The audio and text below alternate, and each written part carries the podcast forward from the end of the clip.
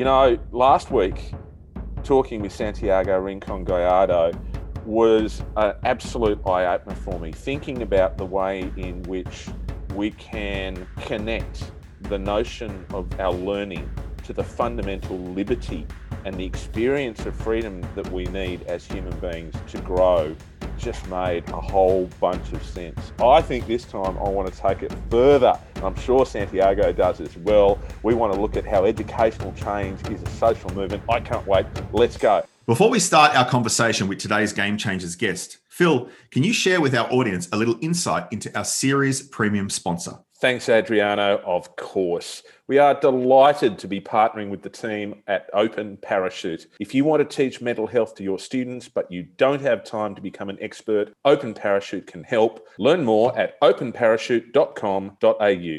Hello again, Santiago. How are you doing today? Doing very well, Phil. Very nice to be with you again. Yeah, thank you very much, mate. It's look, it's I, I, I loved hearing you talk about the six ways in which learning occurs, and in particular, thinking about the outcomes that you want for your children and for students to know themselves, to learn, to be able to work with others, and, and to better the world.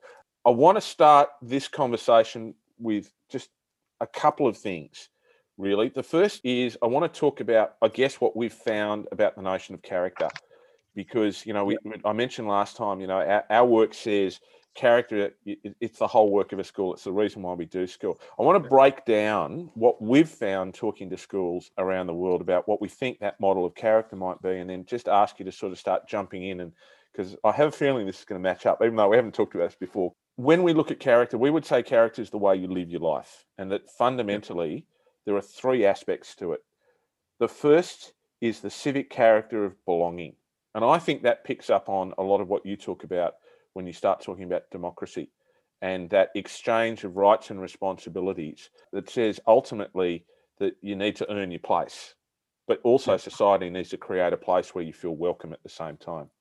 So that's that civic character of belonging. There's a second aspect, and I think that picks up on very much on all of those competencies of learning that you talked about last time, you know, the interest and the practice and the feedback and the reflection, and the collaboration and so on. And I think that's about performance character, and I think that's very much about the achievement of your potential. Whether or not you can ever achieve your full potential or even know what it is, that doesn't matter. That's the journey kind of thing along the way. And I think there's a third piece, and my great colleague, the indomitable Adriano de Prado, would particularly want to talk about voice and agency and advocacy. And that's moral character because that says that not only do you need a moral code, you need to work out what you're going to do with it in the world and do good and right in the world. And, and that ultimately, what connects all of this is a spirit of selflessness rather than a spirit of self centeredness. All right. So yep. there's my provocation for you. I think very much that, you know, we, we have to have a social contract for education that suits our times. You're telling me that education is a social movement. Let's jump into it, shall we?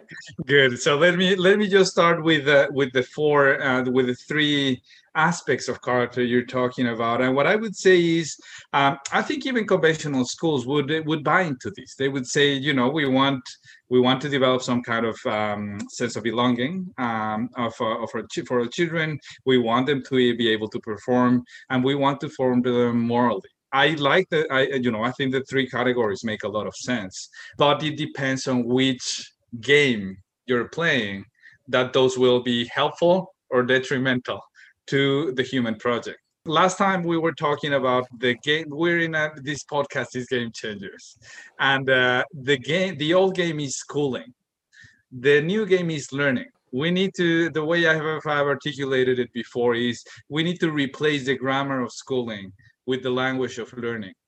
The grammar of schooling is based on the industrial model in scientific management, this idea that the best way to organize human activities to divide it into small chunks of uh, tasks and creating external incentives for, for people to execute the work adequately.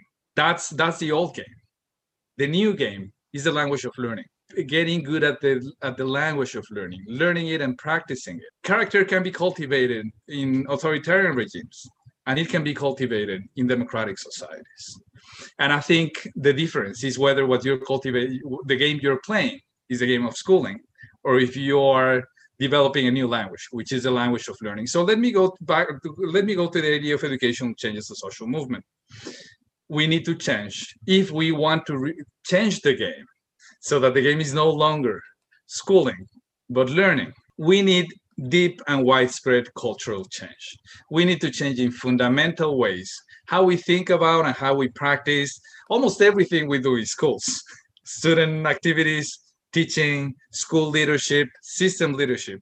We need to change deeply and in a widespread manner the culture that we have created uh, that's the culture of schooling and it's a culture that's highly resilient. It's in all of us. We breathe it we speak it we live it. It's almost second nature for us. And we need to change in very deep ways our ways to think and our ways to practice all these things teaching leadership all those kind of things. Now throughout history the most powerful vehicles for deep and widespread cultural change having social movements right those are those are the vehicles for cultural renewal especially cultural renewal that moves us closer to our shared humanity. You know bureaucracies change people. They change cultures but in a way that's more dehumanizing. When i when we're thinking about changing culture in a way that brings us closer to our human nature social movements have been historically for centuries the most powerful mechanisms to do it. Think about feminism and the role it has played in challenging and trying to change the game uh, of the relationship between men and women right? Think about uh, the civil rights movement in, in the united states. It was trying to change the game between black americans and white americans. Think about the indigenous movements. They are trying to change the rules of the game in the relationship between indigenous peoples and uh, and colonizers right in education again the game we need to change is the game between leave, replace the game of schooling and instead learn to play the learn of, of, of learning and we need to start changing certain patterns of social interaction just the same way uh, as, social movements do it uh, in other fields at least we need to change two patterns of social interaction in our institutions that we call schools. One is the interaction between adults and young people. that's that's the first one, the, the basic one. And for that, I think it's it's helpful to bring in the concept of the pedagogical core. Others have called it the instructional core, basically the, the basic unit where learning happens or not. A pedagogical core is the relationship between an educator and a learner in the presence of an object of knowledge. Absolutely, and we would call that character apprenticeship. We, we, we see that That's as the, we see that as the, the absolutely fundamental pedagogy. When you see teachers saying, "What are your pedagogies?" and and they're and they're looking at different sequences of learning and this and that and the other, and the first thing he says, "Hang on, the real pedagogy is the relationship." Talk to us more about that. That's right. Well, that, so let's let's talk about this in terms of the the, the the, the the core of the pedagogy, the pedagogical core. In conventional schooling, we have a very clear definition of a pedagogical core. That is, you know, if you think about the relationship between a teacher and a student, there's a very clear separation, vertical separation between the person who knows and the person who doesn't. The person who says what has to be done and the person who is expected to follow. The person who teaches and the person who learns. The relationship the pedagogical core the configuration of the pedagogical core in compulsory schooling is authoritarian in nature. Is vertical. It's a vertical separation with one person on top the other below. What we know now is that that's not good for learning for good learning if you look at what John Hattie has been doing, his massive meta-analysis and his kind of basic concept of visible learning, what he says when he conducts all these, you know, he he studied more, he uh, kind of synthesized more than 800 meta-analysis of teaching practices that have an effect on student learning, many factors, but teaching practices in particular. And what he found, he summarizes in what follows. He says, the more the teacher becomes the student, and the more the student becomes the the teacher the more successful the outcome. What the, what he's saying or the way i interpreted it is good powerful learning doesn't happen in in a relationship that establishes a vertical separation between the teacher and the learner. It happens in dialogue in a more horizontal kind of relationship. It happens in dialogue. This is what paulo freire told us 50 years ago in Pedagogy of the Oppressed. Actually, it is last year that that the, that the book turned 50 years old. So yeah. yeah. So what I'm hearing, Santiago, is that the, the very first piece of this notion of educational change is, is a social movement, and you know, if we're going to change the human project, mm-hmm. this isn't about going out on the streets and manning the barricades and demanding change and shaking right. fist at the government. Yeah. yeah. Well, and there yeah. may be there may be a role for that somewhere along the line. But the first That's step right. is to change the way we connect with kids so That's that right. we so that we remove the power games and so that That's we right. understand as adriano would say every student is home to a life and therefore that life is just as valuable as our own every every life is just as valuable as every other life yeah. and therefore we need to see that even though we may start with informational power or, or expertise our job as teachers is to surrender that over time and to raise up students who develop their own adaptive expertise and self-efficacy along that's right. That's right. It is it is a new kind of social pact that i think you guys are mm. trying to to to frame or to develop. We need to develop a different kind of connection with our younger generation okay. uh, where we're not trying to control them. So, where we're so, trying to unleash their talent their creativity their passion. fantastic. So that's the first of the yeah. relationships that you wanted to talk about. What's the second yeah. one the relationship between uh, education systems and schools, between policymakers and teachers. Because the same kind of pattern that you see in a classroom, you see in education systems. You see in the connection between the ministry and the people who do the work, right? Again, there's a very clear separation between the one who says what has to be done and the one who has to implement. Implementation by itself, just as a term, which is all over the place in the education reform lingo, it assumes that someone at the top designs a very good idea. And the people at the bottom need to do as they're told.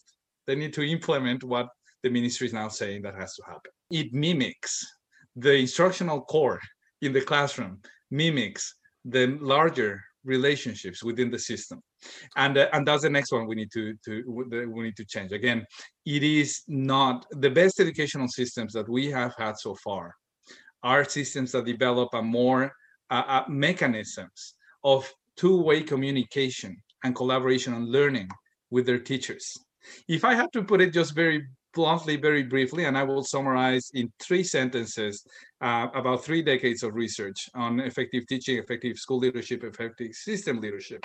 I would put it this way: the most the most effective teachers learn alongside their students the most effective school leaders learn alongside their teachers. And the most effective school systems education systems learn alongside their schools. It is in dialogue in uh, relationships of dialogue of mutual learning of mutual influence that the best classrooms the best schools and the best education systems shape up. It is in relationships where both parts learn where both parts get changed in the exchange. Both parts change as a result of interacting with the other. And in that way, they become more human, they become more uh, compassionate, more understanding, and at the end of the day, also more, more effective. Again, it's a very simple idea, but it's much more uh, consistent with our human inclinations. It is very consistent with the research we have, the knowledge we have built so far about effective teaching and leadership in schools and in education systems, and it's more effective. Now, the thing is, it's a simple idea, but it's totally countercultural. It is goes against the current of the systems we have designed so far last time you were talking about your skepticism about systems. And I, I, and i shared that skepticism with you. The thing is i don't i don't think we can liberate learning across entire nations and states without a system that's organized around learning not around schooling but a system that's organized around learning. You know santiago I, i've never met somebody who works in an educational system who's a cynic but I have met lots of people who work in education systems who are exhausted and feel defeated. Yeah. And yeah, yeah. Uh, generally speaking, I find very well intentioned people who are required to do too much with too little, who are required to measure the wrong metrics, yeah. and who end up feeling that what should be possible becomes impossible because of the parameters put onto it. That notion of reciprocity that you are talking mm-hmm. about, or what mm-hmm. the Africans or the, the Southern Africans would call Ubuntu, you know, that, that I am because you are, you know, I, I learn because you learn, I lead because you follow, I follow because you, all of that sort of relationship there, the way in which our systems are set up, of course, which is a reward and punishment approach is, is really challenging. You know, the metric essentially is if you can tick as many of the boxes that say you comply, and compliance, of course, is about achieving a minimum viable standard. Yep. It's not about excellence, it's not about growth. It just says yep. if you can do as much of the do as you can do, then we will reward you with slightly less resources than you need to do the job and not enough time to do it and not quite enough decision making yeah. that, that you need to do along the way.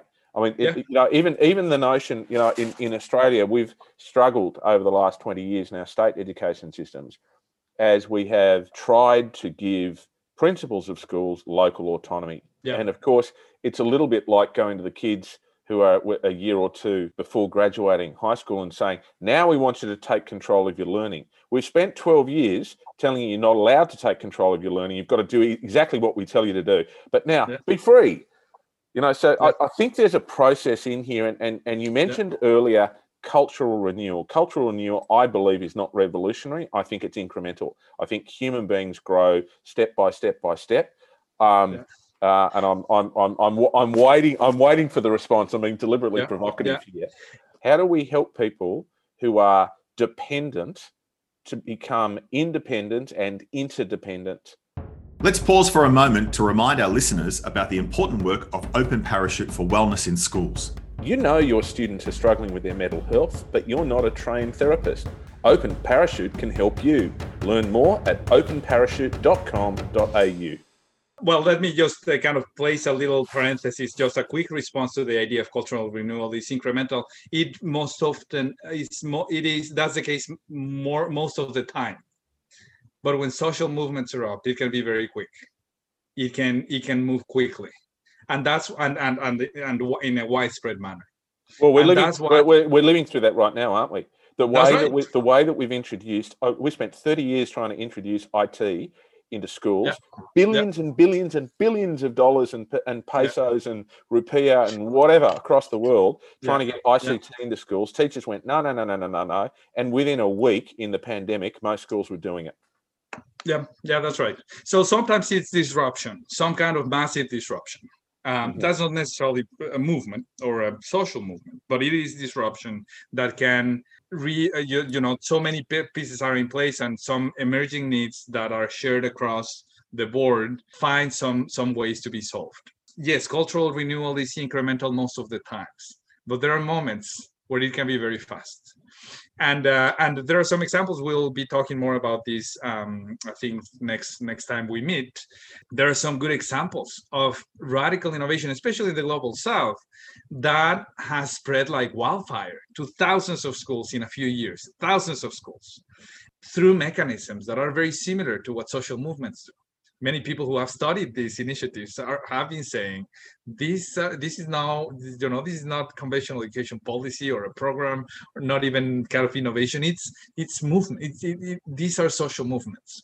So we have good examples. Now what to say about how to how to bring it about and how to how to make it happen? Well social movements are built around triggering the intrinsic motivation of the people who form part of it.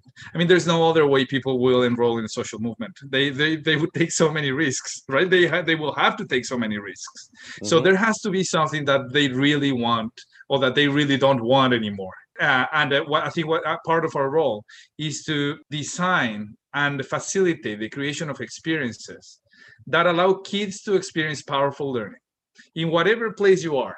Create a condition, conditions for powerful learning take yourself as a teacher, as an administrator, as a minister of education, take on the project of learning, of learning something new, of, of learning something that you're fully incompetent to begin with. and, uh, and, and, and, you know, do it with people around you who can help you, all those kind of things. Because I have seen the power, the liberating power of good learning, I really trust that there's something there that can reverberate across entire systems very quickly. When a teacher changes in some ways their practice so that kids' eyes shine light for the first time, where they feel excited, you know, where they jump off their their chairs because they found an answer to a problem that they've been kind of tackling with for, for weeks. When those kind of things have happen, that changes people internally. It does. When a kid experiences powerful learning, it's very hard to stop them. so that's that's the first thing. Now, of that's, course, there are lots of constraints to this. Of course, there are lots of constraints and, and lots of requirements of the system. All these kind of things. The thing is, what the things that we have seen consistently is that when you liberate learning, kids learn the formal content at ten times the pace. 10 times the pace. I mean, so, uh, so, so, so I love, I love what you're saying, and I'm getting really yeah. excited listening to it because this is just yeah. right up my alley. I'm hearing a voice in my ear, not literally, but metaphorically. I'm hearing a voice yes, in my okay. ear of a very yeah. fine educator I know who runs a school who would be saying, she would be saying to me at the moment, yeah, all this stuff is good, but I just don't have time. Can you just give me five points that I can use in my in my classroom tomorrow? How would you respond to that educator? I don't believe in recipes because whatever I, you know, I, am I'm, I'm skeptical about the idea of what works and the list of the things, the five things you can do to change your uh, to change the environment in your school, uh, because all these things are context dependent uh, and and context is everything. I mean, something that works beautifully in one school, uh, you bring it to another with a very different context, and it may be a total disaster. Uh, so, what what what are the core things that I would do? Um, I mean, if I were to say, it's it's more about principles of action than about specific strategies. Embark in learning projects yourself. Make the effort. So that would be one. Become a learner, a beginner's mind. That's one because that will make you more sensitive to the struggles that your kids are having how they feel when they're totally when they feel totally incompetent. Uh, and that will give you a better you know a better disposition towards them more better understanding. So that's one. And see how you react when you make mistakes all those kind of things. Let's i, I, I think that that's an important thing. So take on a learning project yourself. Now in your classroom be attentive just listen to your students. What do they love to do what are the burning questions that they're facing about the world about their lives about their bodies about their friendships about the school and how it's running? And work with them to define some good amazing projects to figure out solutions to those problems right? Learn alongside them. Make learning make your learning public. That would be the third thing make learning a visible practice. One of the big, um, big problems with schooling is that learning as a practice remains invisible from kids. You know, uh, we were saying in the last episode, we or the last last week, sorry, we learn best when we have exposure to the expert practice that we want to emulate, right? Uh, uh we learn carpentry by observing a good carpenter. We learn to cook by observing a good cook cooking. We never I don't remember in my whole uh, experience in school, and it was lots of years. I mean, I did my doctorate and postdoctorate, etc. I don't remember. Think of learning as a practice, as something that you can get better over time. I don't remember a single, a single moment where I would see a teacher learning, modeling the practice of learning, just showing me what it looks like to learn, to confront something you don't know, to, to, to try to figure out a solution to a problem you don't know how to solve and how so, to so, go about it. So we have to be brave. We have to be brave to do that, though, don't we? Oh, because, oh yeah. Because oh, yeah, our yeah, whole, yeah. our whole, our whole position, our whole status, our whole employment depends on us having a very high degree of mastery, and and a lot of teachers, of course, take that to the next degree, which is they're real perfectionists, and they love to control every piece of it. So, yeah. if we let go like that and we show that we're vulnerable, the sky might fall in, Santiago. it, it it will feel like that. Uh, because it's the whole institution of schooling that will fall, and and and, and it's uh, uh, uh and it's uh, and it, it, may feel scary, but that's change. Change is scary. None of us likes to change. I mean, if it were for us, everything could just stay the way it is, and and that that would uh, apparently, you know, that will bring us some uh, peace of mind, all those kind of things. So yes, it is scary.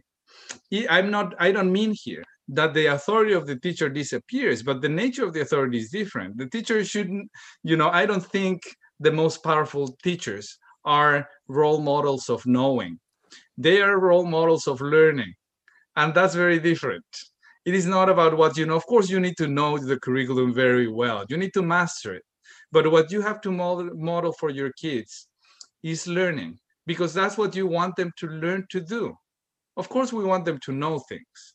But if if we base all of our practice in what i know and just i try to pour it in our in my students what i'm doing is to disable them from learning on their own. When kids you know this thing we were talking last week about which is those uh, fortunate enough privileged enough and who put enough effort to get through the motions of schooling and go into university. A large proportion of them and those are the selected few don't know how to learn on their own. No no wonder. They they don't know. They have been going every day of the week for many hours to a place where all they see is a teacher teaching. They don't see anybody learning they don't see it. learning is something that teacher does when they're preparing their class but when they come to the classroom they teach learning is something that our kids are expected to do privately when they're preparing an exam, when they're doing their homework. But when they come to the classroom, they're being taught. As a practice, learning has remained invisible from our kids and expecting that they will be able to learn on their own when they graduate from high school by uh, you know uh, subjecting them to schooling. Is just as if we wanted to train people to learn how to play soccer and we brought them into these soccer schools when they took different classes. One class is about how to uh, you know the ball and the other one is about the rules of the game and the other one is about cheerleaders and the other one is about the different positions in the field and the other one is about the the different measures of the field. All those kind of things. But we never let them watch a football game and we never, never let them play the game. So they may end up with their certificate uh, of being kind of, you know, certified as football players, but I, I, can bet you they would not know how to how to play soccer yeah. once they finish you know, the school, can, right? Uh, so, so yeah, yeah, Santiago. I can remember. I can remember years ago now. Um, doing some work with a group of kids who'd been taught by their maths teacher navigation, and not once had they actually navigated. That's right. The whole thing was and done as a book yeah. exercise in a classroom. It's like you see. That's right. And they were, you know, they were, they, they, were shoot, they were shooting bearings to the corner of the classroom, and, and right. actually getting out there and actually navigating. It was quite remarkable.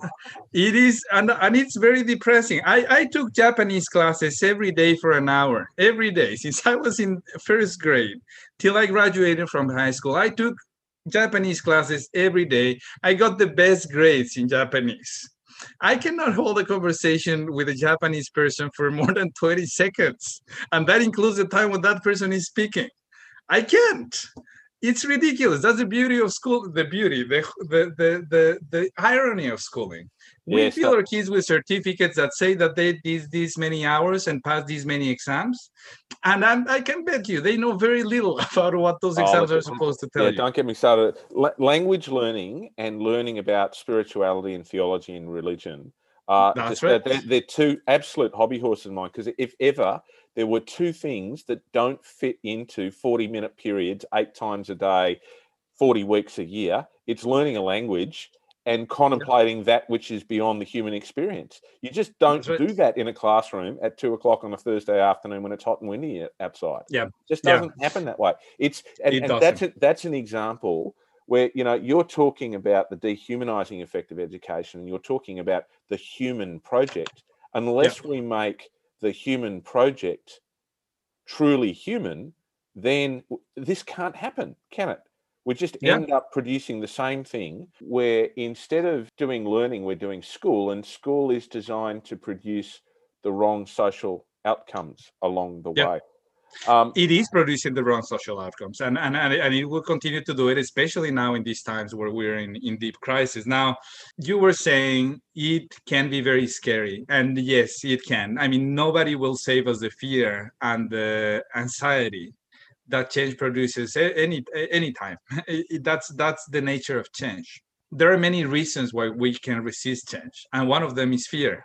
You know, Niccolo Machiavelli used to say, you know, when change is happening, it's usually easier to organize against it than for it because those who are you know those who are organized against it know what's at stake for them know what they may lose and those who may support it don't have a clear picture of what what the change will really you know in what ways they, it will really benefit them uh, and and uh, whether it's worth the risk. So i think part of the work that uh, that we need to do and again uh, just to your question about what to do in a school and in a classroom in a system etc is to create experiences for experiences of powerful learning. Cultivate experiences of powerful learning. And i mean i, I know there are lots of details to this. But create uh, environments with the resources you have available for kids to experience powerful learning engage in learning projects yourself. The thing is when you learn something deeply powerfully something changes in you. It does.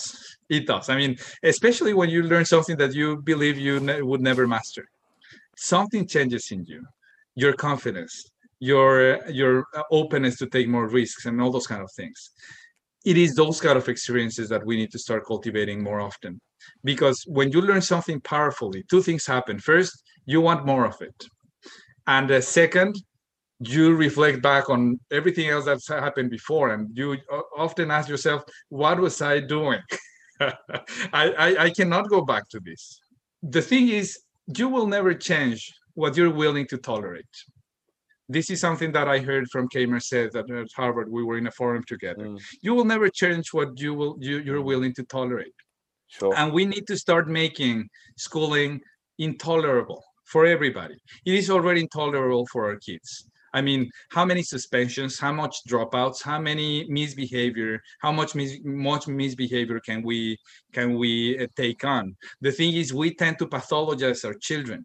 What the troublemakers in our schools are are are and this is an idea from a very good friend, Carla Shalaby. They're canaries in the mine you know the miners used to bring canaries to the mine mm, because they're more mm. sensitive to the toxicity of the air. So when mm. they start to perceive the, that the air is toxic they start to act out. Mm. it's not that the, the canary is crazy. It's not that his family doesn't care for them. It is not about their community and all the violence that it's exposed to. It is that it's reacting to the toxicity in the air. And that's what troublemakers are in our schools. They're they're a measure of the toxicity that we have created around the, their dignity, around um, their capacity to learn, around their creativity, all those kind of things. What we need to do is to make this intolerable, and I think it's intolerable already. I mean, the thing is, the stress, the, key, the teachers are stressed, school leaders are stressed, teach, kids are stressed, everybody's stressed out. Yeah, there's no, and the thing is, yeah. and and the thing is, continuing to play the old game of schooling will only take all of us collectively to burnout. Santiago, it is burnout. Yeah, yep. Santiago, I want to propose one last part of this notion of educational change is a social movement. Yeah, yeah. And part of this human project, which yeah. which we haven't really broached so far, but I think it's really important. That's that's a good point. Okay, so just again, bear with me for a moment. I'm going to mention yep. some names here. You won't know any of these people. I do. They're, they're, wonderful people who I learn from in different schools who we work with. So I'm thinking about Jamie McNeil right now, who works in a school in Manhattan, and um, and she will always talk very powerfully about the importance of listening and observing. That great teachers and great learners listen and observe. Yeah. I'm hearing Hugh Chilton and Jeff Mann talk about powerful learning experiences. I'm hearing Caitlin Mundy uh, talk to me about the importance of digging into a research project yourself and, and getting in that pit and so on.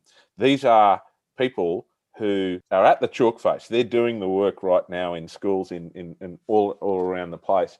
You have an ability to observe, to see, and then to say what you think. Now, I, I, don't want to speak on behalf of Jamie and Caitlin and Hugh and Jeff because they're all pretty good actually at sharing with others a lot of teachers will see, will observe, will connect the dots, and then they'll go, Who, me? Oh, no, no, I couldn't possibly say anything of significance yeah. whatsoever. How do yeah. we help teachers to develop the voice and agency and advocacy that we want our kids to have? Yeah, yeah, yeah. I think part of it is to connect them with other teachers, to to create space where you start. Social movements thrive on connection with others when you share your stories when you share your ideas and start to get feedback and start that's when things start to roll out and that's again the power of social movements they create they help create and forge collective identity and collective power there are few things as motivating as engaging as as, as um, inspiring as seeing kids learning in powerful ways and seeing teachers in their element kind of orchestrating and supporting powerful learning in the in the in the kids. Uh, what we need to start doing is to increase the visibility of these teachers and increase their message as well uh, not do it for them but just you know whatever venues we have where those voices can be elevated we need to help create those forums. So that's that's part of it. I think part of what we will start to notice once once we start being more honest with each other about our stories of schooling and uh, what our ideas uh, the mismatch between what we believe and what we do between what we want and we are actually what we're actually getting I think we're going to start to come to the realization that this is a very widely shared problem. And right now, it's an existential problem for us to be able to match our beliefs with our actions, to match what we say with what we do, our mission statements with our habits. All those kind of things need to be part of what we all do now. And it's much easier to do it when we do it alongside others. I think that's the, that's the nature of the work that lies ahead for us. There's no, you were mentioned at the beginning, of course, when I talk about educational changes to social movement, I don't go immediately to confrontation, to fight, to demonstration, to protest. When I talk about educational change as a social movement, what I'm trying to, com- to, to convey is that we are in a massive shift in our planet, a massive planetary shift and we will need to transform the culture of schooling if we want to save the human project. We will have to transform the culture of schooling uh, and replace it with the game of learning. And for that we we will need deep and widespread cultural change. And uh, and and i think I, I i find it more helpful to think about igniting social movements that are doing this than about creating a policy or a program or a new regulations new legislation all those kind of things. There's a place for that there are three arenas there that we actually need to intervene if we want to liberate learning and do it at scale. One is the pedagogical arena, the other one is the social arena and the and the political arena as well. So there is a place for legislation, all those kind of things. But at the core of our work has to be um, deep cultural transformation centered around learning, and uh, at the core of it has to be purpose. What it is that we're willing to fight for, and to put ourselves at risk for and I think the human project is a pretty good one. I think our kids are the generation that we're living with a very messy world um, to deal with, are worth it. And uh, and I think uh, you know so so so we can we can start to galvanize um, our talents and our time and our expertise around this purpose. Of course, this will mean getting in trouble. Don't get me wrong. I mean, the thing is, actually if you don't get in trouble when you're liberating learning you're really not liberating learning. Uh, you need to you need to experience tensions with the system around you because the system around you is not designed for it. And it will try to expel it. It will try to shut it down to uh, to assimilate it. That's what the culture of school is so good at doing. So uh, it is about taking risks. And uh, let me just say uh, just share a reflection around feeling all the constraints that teachers have in their in their work. The first thing to say is when you create the conditions for powerful learning, you can fill the checklist way more quickly and efficiently than if you try to do one thing at a time in your checklist. When kids are engaged in their learning, they learn the formal content at 10 times the pace. So you're not wasting your time you are developing the talent to their their ability to learn on their own and uh, they get to master content not because it's in the curriculum because they realize they need it to understand the problem they were trying to solve. And when they want it they would learn it way more quickly. So it's not an either or. It's not that you cannot do well with standardized testing and all those kind of things. I mean we need to deal with those as well.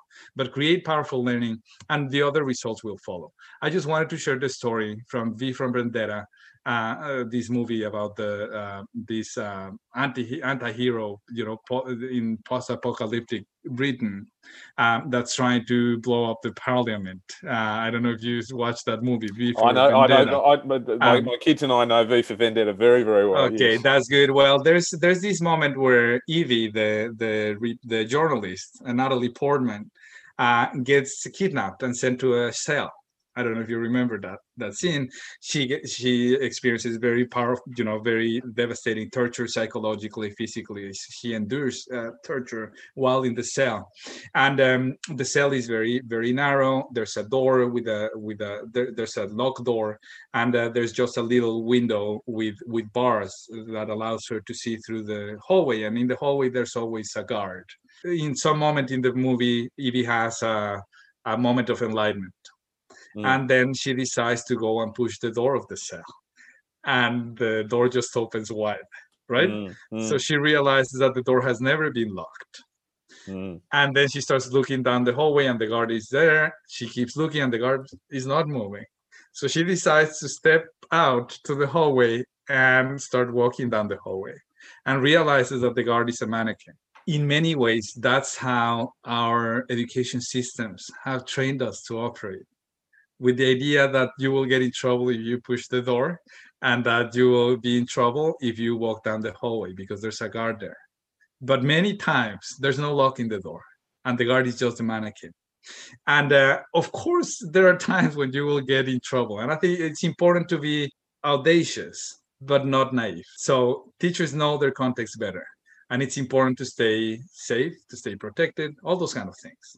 But my invitation is to start pushing some of those doors, especially with others, with other teachers, and see what happens. Because I, because I think many, I think the, the story that I'm sharing is a good illustration of the idea that yeah. the prison we put ourselves into is in our minds. It's such a powerful metaphor that you're you're connecting us to there, Santiago. You know, hearing you talk about the need to bring people together in community and, and to think about things collectively. I mean, that's what the game changers is all about. It's it's about creating a worldwide community of inquiry and practice where people are connecting and hearing the stories of what can be done that will enable them to take that big step forward and up. I've really enjoyed this masterclass on connecting education to the idea of a social movement and the way that it really occurs, starting with as those intimate connections that we have in the learning environment about creating um, the conditions for powerful learning. And if anybody any, anybody's still finding it difficult to to believe that you can get great standardized test results and create powerful learning at the same time, go and read the Gates Foundation research. It's pretty conclusive around that. Great teachers do both. Uh, Santiago, I think you're a great teacher, and I can't wait for our third episode when we're going to learn more from you about what's happening in the global south. Thank you very much for joining me today and for helping me learn more. Will you come back one more time? Next week, of please? course, Phil. This has been just a blast. I, I, I've truly, thoroughly enjoyed these these two conversations, and I look forward to our third one. Yeah, thanks very much, man. See you next week. See you next week. Game Changers is a podcast for those who want to change the game of school. Produced by Oliver Cummins for Orbital Productions and powered by a School for Tomorrow, Game Changers is available on Spotify, Apple Podcasts, Google Play, and SoundCloud. Tell your friends and don't forget to subscribe. Let's go.